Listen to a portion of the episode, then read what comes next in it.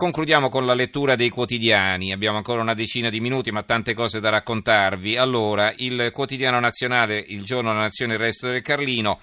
Mattarella e il referendum, decide il popolo, risposta, risposta al monito USA. Il Corriere della Sera pure apre così Mattarella sul referendum, la sovranità è degli elettori. Eh, il giornale, referendum bel colpo Mattarella, il titolo eh, di un commento di Massimiliano Scafi, solo poche parole, la sovranità degli elettori, ma bastano a Sergio Mattarella per rintuzzare l'ingerenza degli Stati Uniti sul referendum. Niente strappi, per carità, nessuna polemica, le opinioni sono libere, però il grande alleato americano non può permettersi di interferire sui piccoli affari di casa nostra. Il Presidente della Repubblica batte un colpo, come aveva chiesto l'altro giorno il giornale. Il fatto quotidiano, Mattarella rispedisce Philips al mittente, decidiamo noi. Il capo dello Stato risponde all'ambasciatore americano che tifa per il sì. Il commento di Massimo Fini, del quale però compare solo il titolo in prima pagina, Stati Uniti ci trattano da servi perché lo siamo. Il manifesto, referendum anche Merkel vota sì, il mondo ci guarda, la data non c'è il dubbio, eh, anche Merkel vuole sì, ma Mattarella decide il popolo, c'è il commento di Fausto Bertinotti, eh, usa giuste le polemiche, ma l'ingerenza è storica. Scrive Bertinotti, senza storia o senza memoria della storia la politica scivola nel grottesco e questa è la lezione che si può trarre dalle reazioni della sinistra di governo alle imbarazzanti dichiarazioni dell'ambasciatore americano sulle conseguenze di un possibile voto al referendum costituzionale. Intendiamoci, il consenso alle critiche, anche le più veementi, nei confronti dell'intervento statunitense è fuori discussione. L'opinione Mattarella italiani sovrani. E poi il commento del direttore Arturo Diaconale, Renzi e gli Stati Uniti, l'abbraccio che uccide. La Gazzetta del Mezzogiorno, all'apertura, anche la Merkel vota Renzi, Mattarella ridimensiona il caso, ma ricorda che il popolo è sovrano, Matteo, stato offeso da Di Maio, D'Alema, io bersaglio del Premier e si vede l'ambasciatore Philips eh, sul quale cade un mattarello, appunto, Mattarella, la sovranità è degli elettori, gli cade un mattarello in testa. Questa è la vignetta di Pillinini. Va bene, allora gli altri argomenti, vi dicevo che ci sono diversi titoli eh, su Oriana Fallaci, vi leggo soltanto eh, l'attacco del pezzo di Vittorio Feltri sul Libero il titolo è La mia amica Oriana, ricordo della Fallaci, dieci anni fa eh, come oggi moriva Oriana Fallaci, aveva 77 anni, alcuni cancri contro i quali ha combattuto con forza e rabbia, ma questa accomuna quasi tutti gli esseri viventi. La sua specialità era un'altra, fare il contrario di quello che facevano i suoi simili. Il suo nemico era il conformismo e lo ha battuto. Quando cominciò col giornalismo era una ragazzina. A quel tempo le donne in redazione erano mosche bianche e forse proprio per questo rinunciò subito al primo anno a studiare medicina e cominciò a scrivere. Scriveva già come poi avrebbe sempre scritto da Dio, e non perché avesse doti divine, era semplicemente una donna tenace, direi tignosa. Sulla pagina spremeva l'anima, non come facciamo noi manovali della penna che buttiamo giù in fretta quattro bischerate con il solo scopo che l'articolo stia in piedi. Lei leggeva, rileggeva e riscriveva, quindi correggeva e stendeva di nuovo e rileggeva ancora. E, eh, per chi fosse interessato è in edicola, questo lo dice con il giornale eh, Io e Oriana, un libro di Magdi Cristiano Allam. Allora, eh, gli altri temi, gli altri temi po', un po' in ordine sparso. Allora, sulle pensioni vediamo la Gazzetta del Mezzogiorno, pensione ora il nodo dei lavoratori precoci.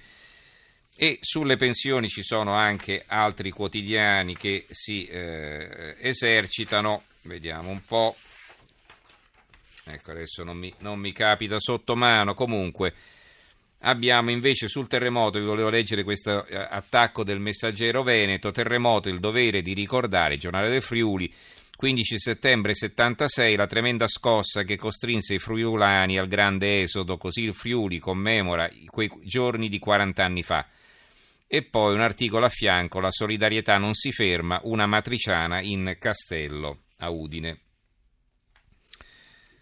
Eh, eh, sul tempo, bomba derivati, ecco le carte, Cannata sottovalutò i rischi, questa è la loro apertura, la Corte dei Conti batte cassa ai vertici del Tesoro, nei guai la dirigente del MEF e Siniscalco, 4 miliardi di danni con i derivati.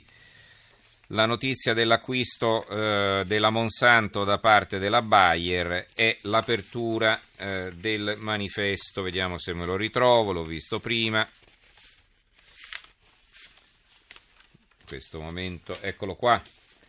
Camposanto è un titolo su un campo di grano, un po' eh, così Tetro come titolo. Bayer conquista Monsanto, la multinazionale tedesca dei pesticidi mette sul piatto 66 miliardi di dollari e si unisce in nozze al colosso USA degli OGM, ambientalisti e agricoltori, una minaccia per la biodiversità.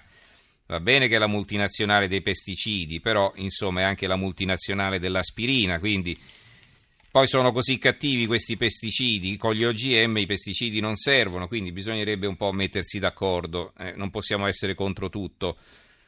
Allora, ancora, eh, l'apertura del giornale, Alfano questo è troppo, poliziotti abbandonati, il commissariato di Ventimiglia allo sbando tra profughi e degrado, Parigi presi tre quindicenni preparavano un attentato.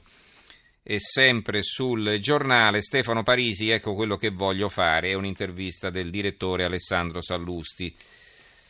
Il Fatto Quotidiano parla della RAI, la loro apertura è questa, Cantone alla RAI, 11 contratti su 21 sono fuori legge, le nomine di Campo dall'Orto violano le norme anticorruzione e il Senato approva un tetto massimo per gli stipendi di Viale Mazzini, stop a quelli sopra i 240 mila euro. Tra i dirigenti illegittimi, i direttori di Rai 2 e Rai 3, conflitto di interessi nella scelta del capo security, lo statuto approvato il 26 gennaio imponeva procedure trasparenti per chiamare dirigenti dall'esterno. Ehm, allora, Trentino, una notizia dal, dal Trentino, eh, dal quotidiano dell'Alto Adige. Trento elimina le slot machine, questa è una notizia interessante, l'apertura del quotidiano. È un argomento che poi eh, ci riproponiamo di affrontare nei prossimi giorni, quello delle slot machine. Ne aveva parlato il governo, ma poi diciamo, la questione è rimasta così in sospeso.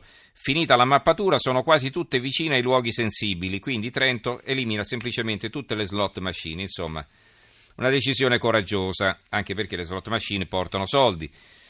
Eh, profughi in rivolta, scrive la Prealpina, Busto Arsizio protesta per cibo scadente e poca assistenza. Libero apre così, i profughi non valgono niente, eh, parlano male la lingua, hanno scarse abilità pratiche e danno poca sicurezza. Le aziende tedesche dicono nein alla proposta della Merkel di dare un posto ai rifugiati meno di 100 assunzioni, ma non erano delle risorse? Eh, ancora, sempre Milano Finanza sulla Monsanto, il terzo tentativo va a segno, Bayer conquista Monsanto con un'offerta da 66 miliardi, nasce un gigante della chimica, notizie che ritroviamo un po' anche su altri quotidiani come su Sole 24 ore. Di taglio, Bayer conquista Monsanto, nasce un colosso mondiale, i due gruppi hanno prodotti complementari nei pesticidi e nelle sementi. E sulle pensioni, sul Sole 24 ore, sotto la testata c'è questo titolo, pensioni, mini bonus per i lavoratori precoci le misure allo studio, quindi c'è una specie così di eh, mappa di quello che si sta pensando di realizzare. Una notizia, titolo a tutta pagina, l'apertura del piccolo, in una fossa russa migliaia di soldati, Roma conferma la scoperta, forze italiani e corregionali svaniti dal 1943.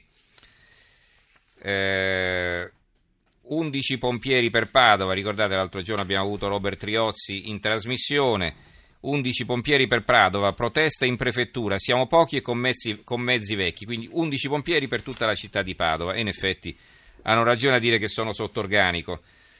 Ancora, eh, quelle giocate d'oro al casino, riciclati così 500.000 euro, il presidente della provincia di Caserta arrestato a Venezia. Questo è un, un titolo che troviamo sul Gazzettino di Venezia, ma non l'ho visto da altre parti, non, non, non mi sembra di averlo visto neanche sui giornali di Napoli per la verità, ma mi sembra un po' strano, insomma, forse mi sarà sfuggito.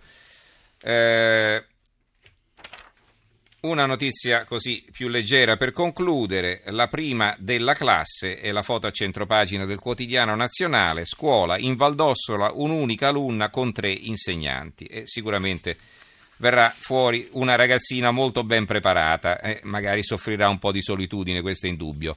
Allora ci fermiamo qui, eh, diamo la linea al giornale radio che sarà condotto da Alberico Giostre, ringrazio in chiusura in regia Gianni Grimaldi, il tecnico Antonello Piergentili, in redazione Giorgia Allegretti, Calmero Lazzaro e Giovanni Sperandeo.